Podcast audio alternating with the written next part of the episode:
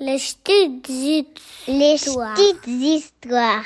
Le podcast de la Voix du Nord pour les enfants. C'est quand Noël Il arrive quand le Père Noël Bienvenue dans le calendrier de l'Avent des petites histoires, où chaque jour une nouvelle surprise t'attend pour patienter jusqu'à Noël. Je m'appelle Elodie et aujourd'hui je t'emmène avec moi au restaurant Cocotte de Chef à Lille, où le chef Cyril Loucher va nous apprendre à réaliser un apéritif de Noël. Avec un sapin de Noël au pesto de roquette, une crème de burrata, c'est un bon fromage italien, et un cocktail sans alcool. Une recette très simple à réaliser.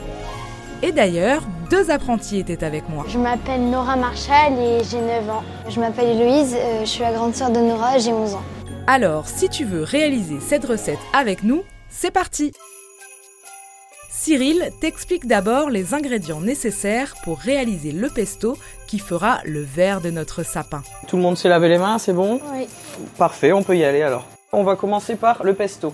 Donc vous allez prendre donc la roquette, 150 grammes, ajouter dans le blender les pignons de pain, 50 grammes, le parmesan, 50 grammes également, 150 grammes d'huile d'olive et sel, poivre et deux gousses d'ail.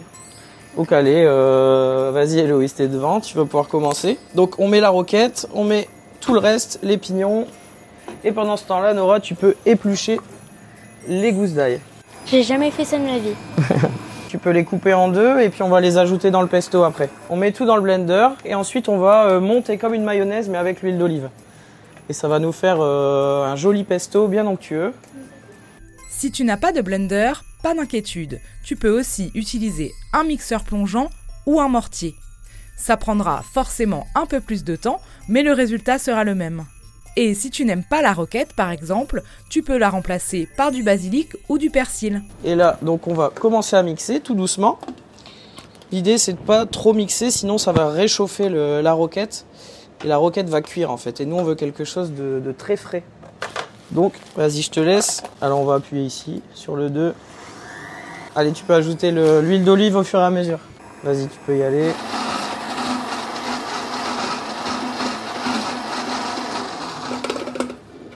Et voilà. Donc là, le pesto est terminé. Donc on va le mettre dans un petit bol. Je prends la spatule Ouais.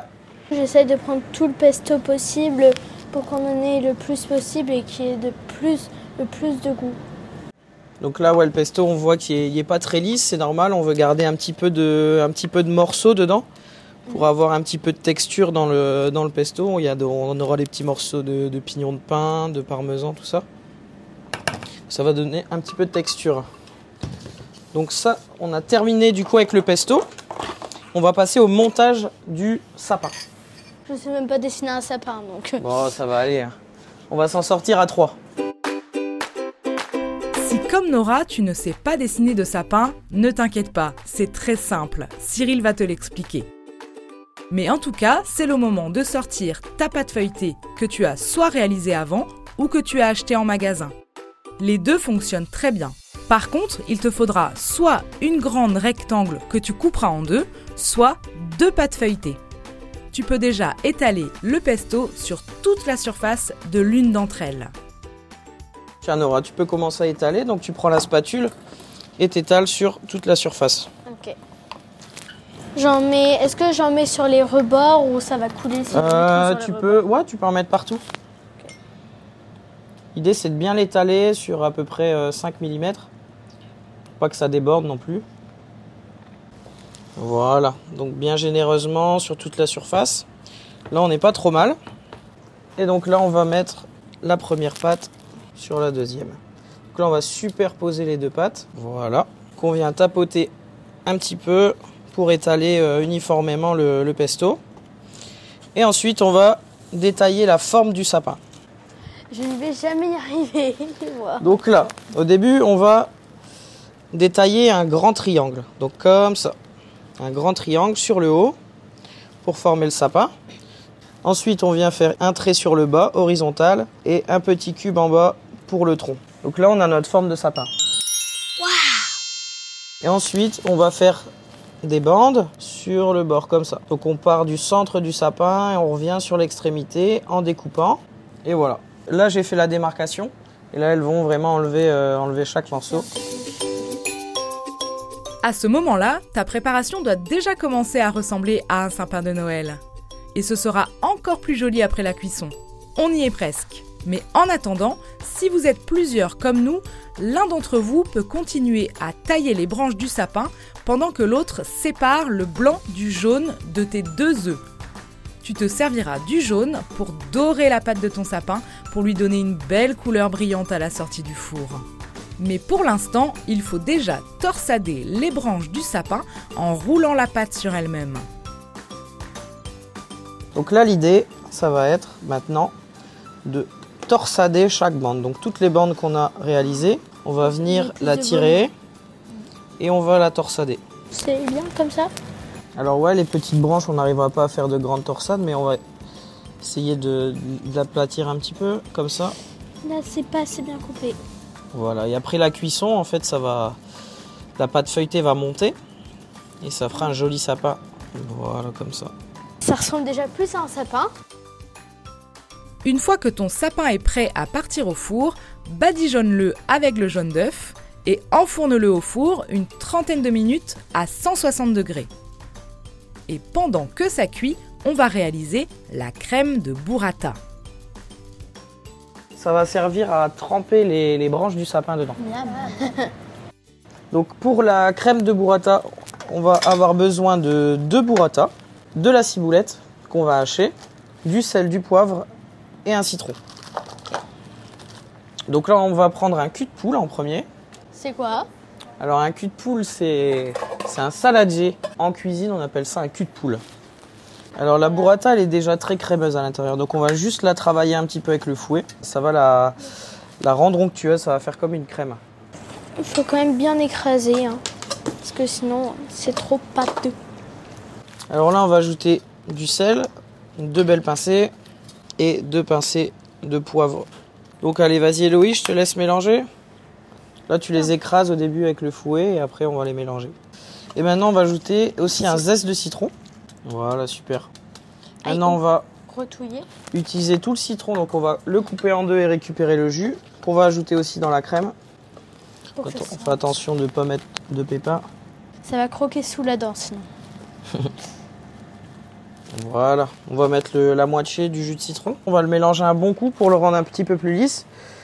Et Nora, tu vas pouvoir venir ici ciseler la ciboulette pour ajouter dans la crème. Et voilà, ta crème de burrata est prête. Tu peux la mettre au frais en attendant que ton sapin soit cuit. Et on va pouvoir réaliser un joli cocktail sans alcool pour accompagner notre apéro. Pour cela, il nous faut du jus d'orange, 25 centilitres par verre, du sirop, nous on a choisi de la grenadine, mais tu peux choisir ton parfum préféré, du sucre et des rondelles de citron. Donc là, on va préparer une assiette avec du sirop. Et dans la deuxième assiette, on va mettre du sucre. Donc du sucre semoule. On va prendre un verre. Donc on, va retourner le verre dans le sirop. On va laisser goûter un petit peu. Donc là, je lève pour le laisser goûter. Voilà. Et là, je vais venir le poser dans le sucre. On va tourner un petit peu le verre pour que le sucre s'imprègne bien. Et voilà. On a le, le contour. Ça rend un très beau résultat. C'est joli, hein Ça fait un petit peu comme, euh, comme de la, de- du givre, de la glace. Ouais, c'est ça. Alors maintenant, on va mettre d'abord le jus d'orange. Mais du coup, on fait gaffe de pas en mettre là où il y a eu bah, Voilà, ouais, si on verse le jus d'orange sur le sucre, il va, il va fondre malheureusement. Donc là, on va verser en premier le jus d'orange. Allez-y, je vous laisse faire. Et maintenant, avec notre petit verre mesureur, notre verre doseur, on va ajouter du coup 2 centilitres de grenadine. Donc vas-y, je te laisse mettre dans. Tu le remplis jusqu'en haut. Encore un petit peu. Voilà, magnifique. Et ça, tu le verses délicatement.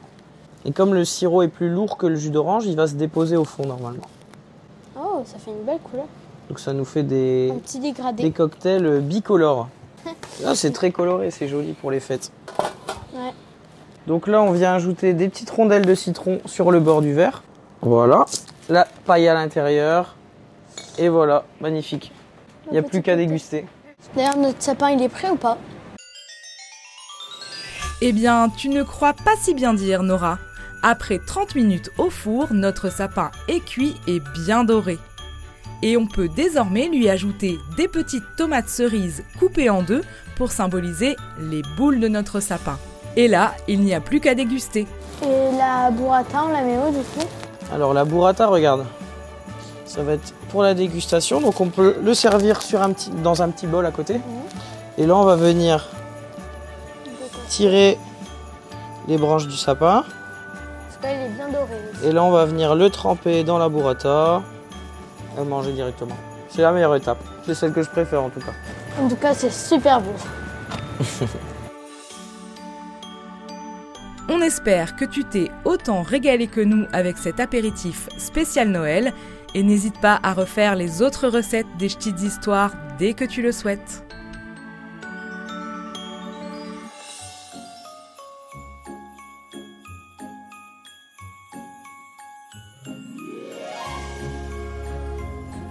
Peux écouter les petites histoires sur le site internet de La Voix du Nord ou sur ta plateforme d'écoute préférée. Et si tu as aimé ces histoires, n'hésite pas à t'abonner ou à laisser un commentaire.